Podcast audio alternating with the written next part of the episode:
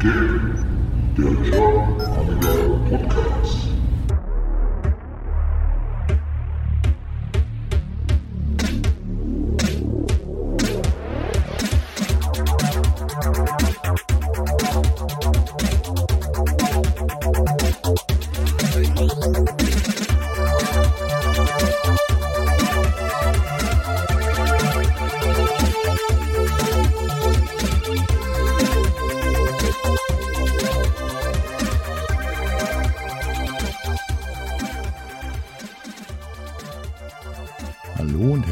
Willkommen zum GAP, dem German Amiga Podcast. Mein Name ist McFly und ihr hört jetzt die Folge 4. Und dabei wünsche ich euch viel Spaß und gute Unterhaltung. Ja, was erwartet euch in Folge 4? Diesmal gibt's einen Eindruck äh, zu der neuen iStrick V4 von Apollo Computers und im Anschluss daran werde ich mal wieder ein paar Surf-Tipps für euch bereithalten. Vielleicht hat der ein oder andere diese noch nicht gesehen oder gefunden.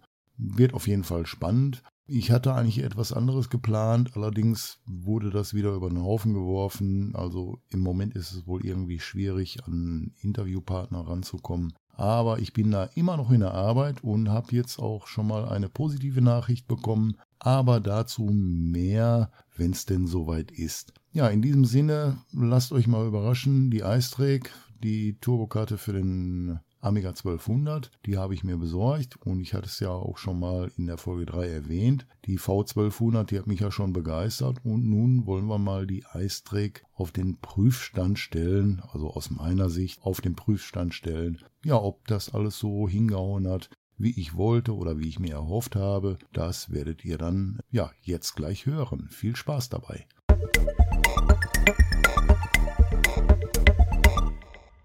Dann kommen wir jetzt zur iStrake, die Turbokarte für den 1200er.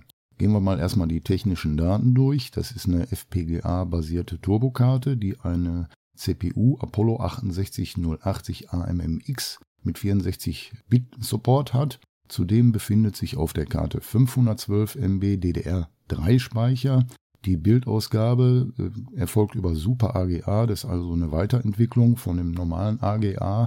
Äh, die RTG True Color 32 Bit bietet in 1280 x 720 Pixel in 60 Hertz. Die Audioausgabe erfolgt über 8 oder 16 Bit in 56 Kilohertz, bietet ein 24 Bit Mixing und 8 DMA Voices. Dazu gibt es eine USB-Joypad-Unterstützung, das heißt, da sind zwei USB-Ports vorgesehen. Äh, die eine ist für Joypad, die andere ist für Maus. Und der Netzwerkanschluss, ein 100 Mbit über einen RJ45-Port, ist ebenfalls auf der Karte verbaut. Die, die digitale Audio-Video-Ausgabe erfolgt über HDMI, heißt auch die Amiga-Modi werden auf HDMI umgeleitet. Zudem gibt es dann noch für den Datenaustausch einen Micro-SD-Slot, der ebenfalls auf der Karte verbaut ist. Also quasi alles ja, auf dieser einen Karte, also richtig gut. Nun, diese Daten haben mich natürlich beeindruckt. Demzufolge habe ich mir die Karte auch bestellt und zwar, glaube ich, zwei Tage sogar bevor das offiziell angekündigt worden ist, dass die Karte gekauft werden kann. Das war am 26.02. habe ich sie bestellt und geliefert wurde sie irgendwie um 10., 11., 12., 3. Weiß ich nicht mehr ganz genau. Na gut, die Karte dann mal schön ausgepackt, hab drauf gesehen, einen Aufkleber.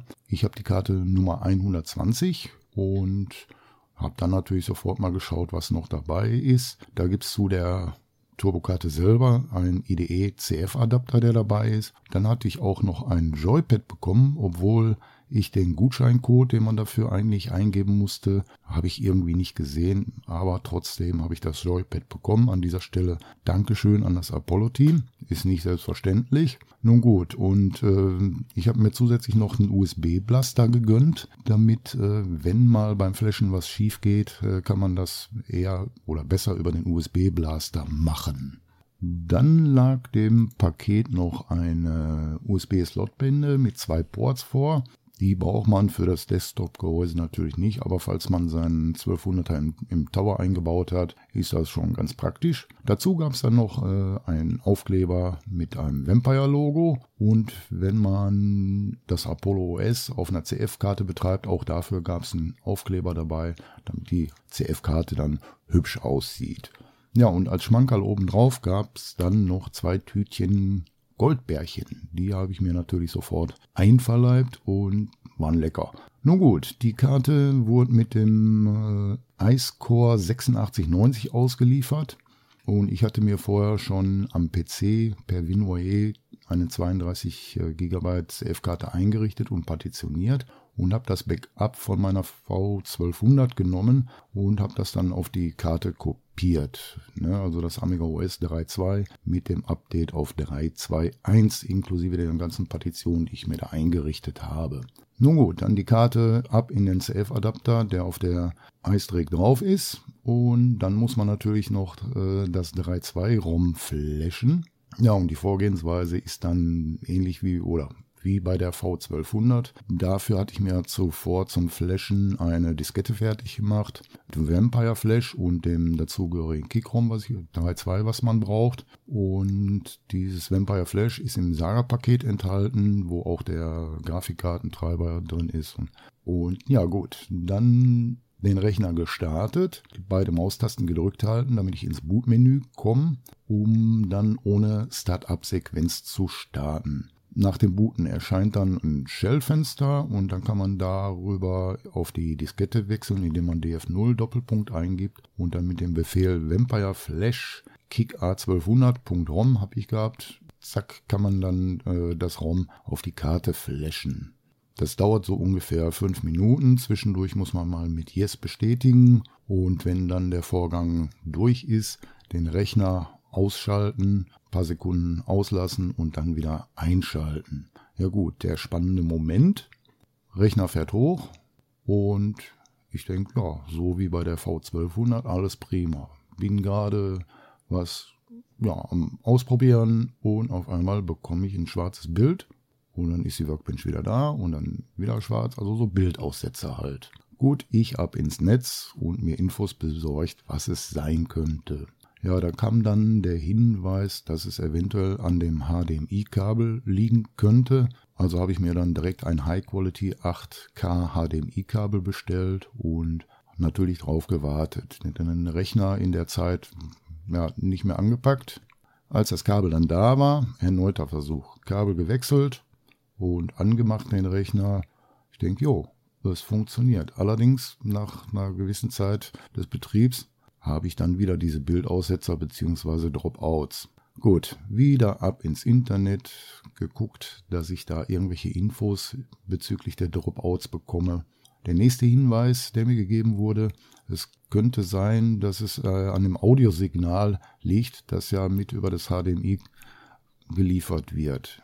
Äh, und da könnte man es versuchen mit einem Audioextraktor, der das Audiosignal entfernt, weil das eventuell stören könnte. Die Drake wäre da wohl hm, wenig empfindlich oder beziehungsweise einige Monitore wären da äh, empfindlich, was das angeht. Nur gut, dann habe ich mir den Audioextraktor bestellt, erstmal gewartet wieder nach ein paar Tagen. Ja, als er dann endlich da war, angefropft und ja, dreimal dürft ihr raten. Richtig, genau. Nach ein paar Minuten des Betriebs und auf der Workbench da irgendwas ausprobieren, wieder diese Dropouts. Ah, langsam aber sicher habe ich da schon wirklich einen dicken Hals bekommen, wenn ich ganz ehrlich bin. Nun gut, dann wieder geschaut. Woran kann es denn liegen, diese Dropouts?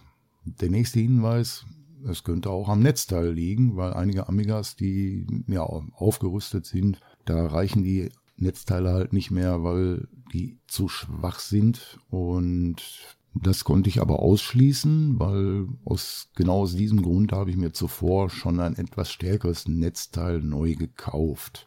Ja, vielleicht liegt es ja doch am Core, habe ich mir dann gedacht und wieder Informationen eingeholt, wie man den Core per USB-Blaster flasht, was man an Software dafür braucht, weil ich so ein bisschen Angst hatte, was das Core-Flashen angeht, weil durch die Dropouts ist mir der Rechner auch zwischendrin mal so ein bisschen abgestürzt und da hatte ich natürlich Angst, dass ich da irgendwas äh, verbasel, wenn ich normal über den Rechner den Core flash. Ergo geschaut, und da gibt es dann ein schönes Video, auch auf der Apollo-Seite kann man das äh, anschauen, äh, wie man da vorgeht, Step by Step, äh, welche Software man braucht, äh, um per USB-Blaster zu flashen. Ergo habe ich mir dann die Quartus 2 32-Bit-Software für Windows besorgt und den ersten neuen Core nach dem 8690, der drauf war, habe ich dann genau nach der Anleitung mit dem USB-Blaster geflasht. Gut. Ähm, allerdings ist das schiefgegangen, weil nach dem Flash-Vorgang wird dann nochmal per Verify überprüft, ob alles gut gegangen ist. Und bei mir war es bei der Überprüfung nach einem Prozent fehlgeschlagen, habe das Ganze dann zweimal wiederholt und kam zum gleichen Ergebnis, dass es nicht hingehauen hat. Ergo wieder Hinweise im Netz gesammelt, ja, man könnte auch ohne Verify flashen, was ich gemacht habe. Das hat dann auch funktioniert. Allerdings war ich damit nicht wirklich zufrieden, da im Video ja extra erwähnt wurde oder der Haken gesetzt wurde, dass man Verify mitnutzen sollte. Ja, schlussendlich bin ich auf die Idee gekommen, ähm, den USB-Blaster mal nicht an meinen USB 3 Hub anzuschließen, sondern direkt an den PC zu gehen. Und siehe da, dann hat es auch mit Verify und dem Flashen funktioniert. Nun gut, der neue Core drauf. Da muss man natürlich wieder das 3.2 ROM flashen. Und das muss man halt immer machen, wenn man einen neuen Core in die Karte reinflasht, muss man dann auch, wenn man anderes ROM nutzt, dieses ebenfalls neu flashen. Okay, das ROM-Flashen habe ich ja jetzt drauf, das klappt auch immer. Und mit dem neuen Core dann, ja, ganz gespannt, den Rechner wieder an, gestartet und ja, die erste Zeit keine Bildaussetzer, und dann leider Gottes wieder doch. Also die Zeit, wo die Bildaussetzer dann mal einsetzten, variierte dann zwischen ein paar Minuten und, und nach zehn Minuten, nach einer Viertelstunde erst, wo ich wirklich gedacht habe, so nach zehn Minuten, oh, das könnte jetzt klappen, aber nichts. Gut, entnervt habe ich dann aufgegeben und dann versucht am nächsten Tag wieder per Blaster zu flashen und gut, das hat wieder mal nicht hingehauen. Die Bildaussetzer sind geblieben. Ich habe dann, wie gesagt, also verschiedene Cores ausprobiert und keines hat so wirklich funktioniert. Immer diese Bildaussetzer. Also da habe ich mir dann schon überlegt, ob es hm, nicht doch ein Fehler war, sich die Karte zu holen, obwohl eigentlich Quatsch, irgendwo musste der Fehler ja liegen. Und ja, da muss man erstmal schauen und Infos einholen, wo dran es denn liegen kann. Also wie gesagt, die ganzen Tipps, die mir gegeben worden sind, die ich ausprobiert habe, alles schön und gut. Allerdings, ja, hat's nicht funktioniert. Und die iStrick habe ich mir geholt, weil sie halt ein paar Features mehr als die V1200 bietet. Wie gesagt, Netzwerk on Board und so weiter und die Ausgabe über HDMI äh, für die Amiga Modi, das alles recht praktisch. Ergo wollte ich natürlich, dass die Karte vernünftig funktioniert. Ja, also wieder im Netz gesurft und, und Infos eingeholt und gelesen, gelesen, gelesen. Und dann hat sich Zuversicht breit gemacht, weil es gab dann mittlerweile auch einige Leute, die genau die gleiche Problematik hatten wie ich mit den Bildaussetzern.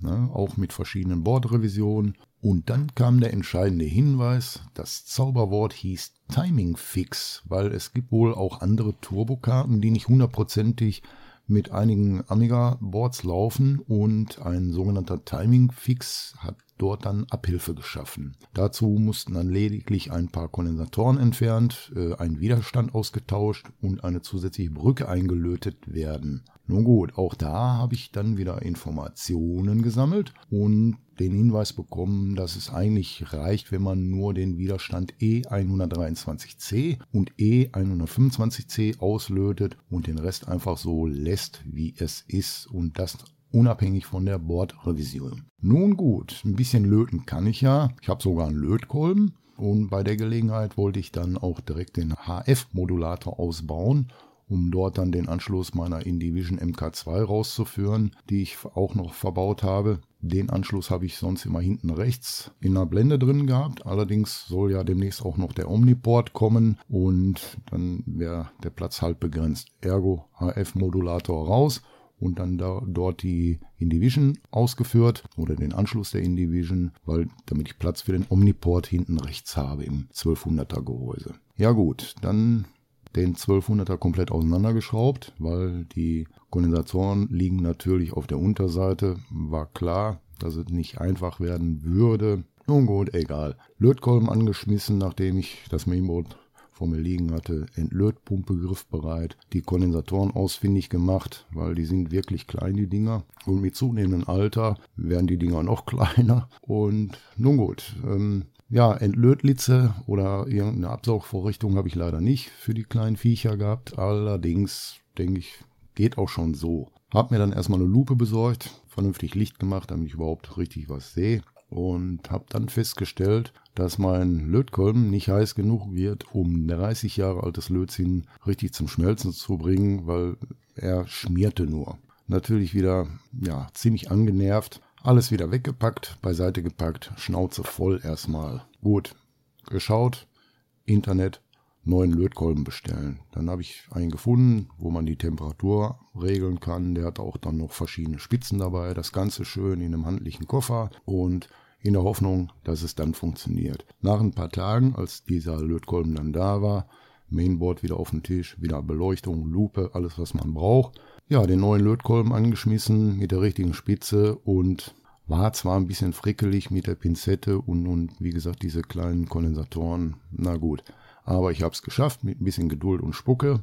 Und dagegen war der HF-Modulator, das Auslöten, war dagegen ein Kinderspiel. Ja, soweit so gut. Nun sollte alles wieder klappen. Ergo den Rechner wieder zusammengebaut und startklar gemacht und dann, ja, der große Augenblick. Rechner eingeschaltet, fährt hoch und Workbench da in voller Pracht und keine Dropouts. Also ich war vorsichtig euphorisch, weil die Dropouts, die haben ja auch manchmal ein bisschen gedauert, bis das ja aufgetreten sind.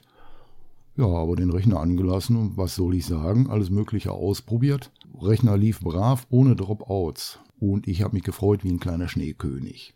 Jessas, was für eine Prozedur. Aber schlussendlich lag es Gott sei Dank weder an mir noch an der Karte, sondern lediglich an diesen zwei winzigen Kondensatoren. Jetzt im Nachhinein, okay, der ganze Ärger, hm, hat sich ja doch noch gelohnt. Wo ich den Rechner jetzt peu à peu mit der Karte eingerichtet habe und alles Mögliche an Software ausprobiert habe, muss ich ganz ehrlich sagen, die Karte macht verdammt viel Spaß und ist in meinen Augen wirklich jeden Cent wert. Gut, Jetzt habe ich dann auch zwischenzeitlich noch zusätzlich den Omniport geordert, der angekündigt wurde und bestellbar war. Und den habe ich am 6. April bestellt. Geliefert wurde er mir am 12. April. Und ich habe das Komplettbundle, da sind also sämtliche Kabel, die man braucht, äh, drin. Und dann auch noch hinten die, die Kunststoffblende, die 3D gedruckt ist. Und so hat man dann sämtliche Anschlüsse hinten rechts am Amiga rausgeführt, also die beiden USB-Ports, der Netzwerkanschluss als auch der Monitoranschluss über HDMI. Ne, der Einbau gestaltet sich relativ einfach. Die mitgelieferte Blende, die sitzt perfekt, wirklich. Und nur das einzige Problem ist, wie führe ich den SD-Slot nach außen? Ein SD-Karten-Extender war da natürlich bei, nur kann man den halt, ja, seitlich vielleicht rausführen. Ich habe es dann so gelöst, dass ich dann mittig von der Blende mit einer Nagelfeile genau die Breite des Flachbandkabels äh, für den SD-Extender ganz vorsichtig runterfeil und dann immer wieder mal geschaut, ob das Flachbandkabel nicht doch geknickt wird, weil das ist nämlich ziemlich eng. Und außerdem musste ich aufpassen, dass ich dann die Stege von den USB-Ports, den oberen USB-Port dann halt nicht mit runterfeil. Hat aber wirklich gut funktioniert. Hab jetzt eine schöne, saubere Ausführung für die Anschlüsse nach hinten raus am 1200er. Also sieht gut aus, passt, wackelt, hat Luft. Also wirklich gute Sache das. Ja, dann gibt es aber trotzdem noch ein Problem, wo wir gerade von dem SD-Extender sprechen, wenn der eingesteckt ist und man hat auf der Workbench schon SD0 angemeldet, dann ist das Problem, dass die iStrake denkt, da wäre eine SD-Karte eingesteckt, äh, findet aber nicht wirklich was. Dann dauert der Bootvorgang ein bisschen länger und ja, wenn die Workbench dann hochgefahren ist, dann erscheint auf der Workbench eine SD-Karte, die unlesbar ist. Ergo besser den SD0 aus Devs DOS-Drivers rausschmeißen, also gar nicht mit starten lassen und dann manuell anmelden die Karte oder manuell die Karte dann wieder abmelden. Nun gut, war mir natürlich ein bisschen umständlich, weil immer das Tippern über die Konsole mit V-Control. Ergo habe ich da geschaut, welche Befehle man braucht, um die SD-Karte anzumelden und abzumelden. Habe mir dann erst zwei so Skripte gebastelt, die ich über WB-Doc gestartet habe, je nach Bedarf. Und war mir aber irgendwie dann ein bisschen zu doof, zwei Skripte. Habe das Ganze dann in einen Requester gepackt der dann fragt, ob man die Karte wirklich an- oder abmelden möchte. Auch aus WB-Doc rausgestartet mit einem Mausklick, also recht komfortabel, fand ich ganz gut. Allerdings hat die iStrake ja über V-Control kann man da noch mehr Einstellungen vornehmen, wie zum Beispiel man kann das Zooming ein- oder ausschalten, heißt also bei Spielen, die auf HDMI umgeleitet werden, dass der Zoom, der Bildausschnitt dann da ein bisschen was verschoben ist, dann kann man den Zoom beispielsweise ausschalten. Dann hat man zwar halt die rechts und links die Trauerränder, weil man das Original 4 zu 3 Ausgabebild hat, aber man sieht alles. Gut, ähm, auch ältere Spiele, die meinetwegen zu schnell laufen, die kann man dann beispielsweise mit dem Turtle-Modus, den man aus, äh, einstellen kann oder ausstellen kann, je nachdem, laufen die Spiele dann wieder normal schnell als ja im Turbo-Modus, sage ich mal. Und dann gibt es noch so ein paar andere Befehle, ne, äh, die man da über V-Control einstellen kann. Und da habe ich dann auch wieder was gebastelt mit dem äh, Programm Button-Menü.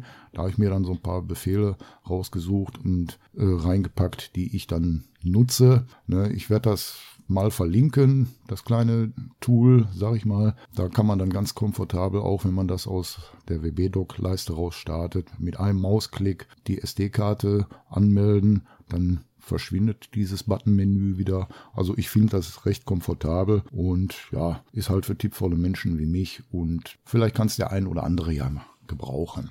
Ja, so, nachdem jetzt die iStrick zu meiner Zufriedenheit läuft, bin ich äh, ja immer noch recht begeistert von dieser Karte und macht wirklich Spaß, den 1200er jetzt tagtäglich zu nutzen und hier mal wieder ein bisschen zu friemeln und zu und machen. Ähm, ja, fast so wie in alten Zeiten, wo, ne, wenn was Neues kam, ausprobieren, ausprobieren. Also auch wenn nicht alles komplett glatt gegangen ist mit der Karte und der ganzen Aufwand, den man so betrieben hat, also in meinem Fall, ja, durch Bestellen von, von zusätzlichen Klamotten wie Audioextraktor oder Kabel, was ich jetzt hier rumliegen habe, aber ist egal, war die Sache wert.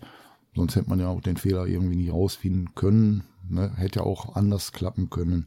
Ich bin trotzdem zufrieden, hat sich der Aufwand doch schlussendlich gelohnt und ich finde, die Karte ist, ist wirklich ein tolles Stück Hardware und ja, ich hoffe, die zweite Auflage kommt demnächst, damit vielleicht der ein oder andere, der sehnsüchtig auch auf die Karte wartet, weil er von der ersten Auflage leider Gottes keine mehr ergattern konnte. Sind wir mal gespannt, wann die nächste Auflage erscheint und ob die auch so schnell vergriffen ist wie die wie der erste Produktionslauf. Nun gut, auf jeden Fall mein Fazit. Die iStrake wirklich toll. Das, was ich jetzt an Software bis dato ausprobiert habe, lief eigentlich anstandslos. Einzig das ein oder andere Demo, da waren noch ein paar Darstellungsfehler, aber über die Cores, da wird ja immer fleißig dran gearbeitet und, und Verbesserungen äh, programmiert. Also ich denke mal, die nächsten Cores, die herauskommen werden für diese Karte, die werden dann noch ausgereifter sein, bis mal dieser Final Core erscheint, wie beispielsweise bei der V1200 war das der 2.15 Gold, glaube ich. Und damit läuft die Karte auch einwandfrei und rund. Ja, also ich finde ein echt gutes Stück Hardware. Ist ein Blick wert. Also ich habe den Kauf nicht bereut und ich hoffe, es kommen noch einige Updates für diese Karte und bin gespannt spannend, was da noch alles geht und was da aus der Karte rauszuholen ist.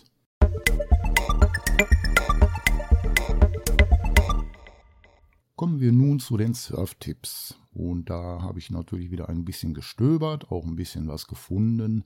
Momentan gibt es ja so einen regelrechten Hype um den A500 Mini, der vor kurzem erschienen ist und ausgeliefert wurde. Und da hat Grex RPG Heaven diesen 500 Mini einen ultimativen Hardware-Test unterzogen und auch gleich die ganzen 25 Spiele, die drauf enthalten sind, getestet, wie gut der Kleine wirklich ist. Nehmt euch mal eine Dreiviertelstunde Zeit und schaut es euch an, ist sehr interessant gemacht. Ja, und im Zuge dessen A500 Mini gibt es den Tentellion Retro-Kanal. Die haben anfänglich erstmal so ein paar Tipps und Tricks zur Reinigung und Reparatur von Joysticks gegeben, befassen sich aber die letzten Ausgaben nur dem äh, 500 Mini, wie man den ja ein bisschen aufrüsten kann in Form von Spielen, die man zusätzlich zum Laufen bekommt oder wie man die zum Laufen bewegt, wie man da vorgeht, ob das alles so einfach funktioniert. Schaut es euch an. Dann haben sie auch versucht, die Workbench drauflaufen zu lassen und noch so ein paar andere Sachen.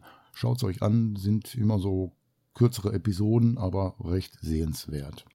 Dann eine weitere Sache, die ich gefunden habe, vom Dr. 64. Der hat einen Amiga 500 bekommen, der optisch nicht mehr schön war, hat den komplett auseinandergepflückt und dann in die Spülmaschine verfrachtet, damit auch das Mainboard, nicht nur die Plastikteile, auch das Mainboard nachher wieder hübsch aussieht. Ob das sinnvoll ist in der Spülmaschine, ich weiß es nicht. Er hat es auf jeden Fall getan und gibt dann nachher auch noch ein paar Hinweise, wie man das Mainboard nach dem Spülvorgang vernünftig trocknet, so dass man den Amiga 500 wieder gefahrlos in Betrieb nehmen kann. Und wie man einen Gotek USB Floppy Emulator in den Amiga 500 einbaut. Das zeigt die Red Rage Gaming Crew. Die haben in rund einer Viertelstunde den Einbau vorgenommen. Da wird ganz vernünftig beschrieben und gezeigt, wie man da am besten vorgeht, so dass man da gefahrlos und ohne Modifikation des Gehäuses ja den äh, USB Floppy Emulator, den Gotek äh, zum Laufen bewegt. Also auch gut gemacht, finde ich. Also wenn jemand nicht ganz so firm ist, der kann sich da auf jeden Fall gut was abschauen. Ja, und zum Schluss von den Surf-Tipps habe ich da bei Paddys Mikrokosmos äh, noch ein Video gefunden.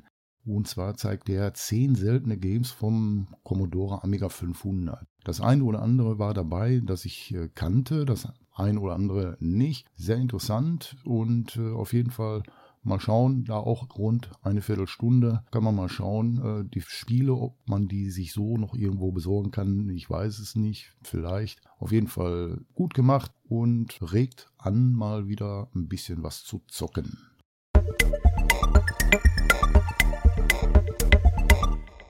So, das soll's für die Folge 4 gewesen sein. Den Großteil hat ja die Eistrek Turbokarte eingenommen. War eigentlich so nicht geplant. Ich hatte eigentlich etwas anderes geplant, hoffe aber in der Folge 5 das umsetzen zu können, äh, was angedacht ist. Wenn alles gut geht, habe ich dann dort meinen ersten Telefoninterviewpartner. Da könnt ihr euch überraschen lassen, wer das ist. Seid gespannt. Ich muss ja auch ein bisschen den Spannungsbogen hochhalten. Auf jeden Fall ist die Folge 5 auch schon in Planung. Die Folge 4 jetzt hat ein bisschen länger gedauert, weil ja auch einiges schief gelaufen ist. Ähm, daher bitte ich die Verzögerung zu entschuldigen. Aber nichtsdestotrotz, ich habe ja im Vorfeld schon erwähnt, dass die Ausgaben nicht in einem regelmäßigen Turnus kommen. Man muss immer schauen. Also ist manchmal nicht so einfach. Also wenn ich sage jedes Mal zum ersten und ich kann es nicht halten, wäre doof. Ergo, when it's done, und ihr werdet immer früh genug erfahren, äh, wenn die nächste Ausgabe da ist oder sich ankündigt. Hoffe, ihr hattet ein frohes Osterfest. Also wenn die Episode draußen ist, wird Ostern wohl mit Sicherheit vorbei sein. In diesem Sinne würde ich sagen, ja, wünsche euch alles Gute, bleibt gesund und ich hoffe, ihr hört nächstes Mal auch wieder rein, wenn die Folge 5 am Start ist. In diesem Sinne wünsche ich euch noch einen schönen Tag, einen schönen Abend, whatever. Macht es gut und bis dahin. Tschüss.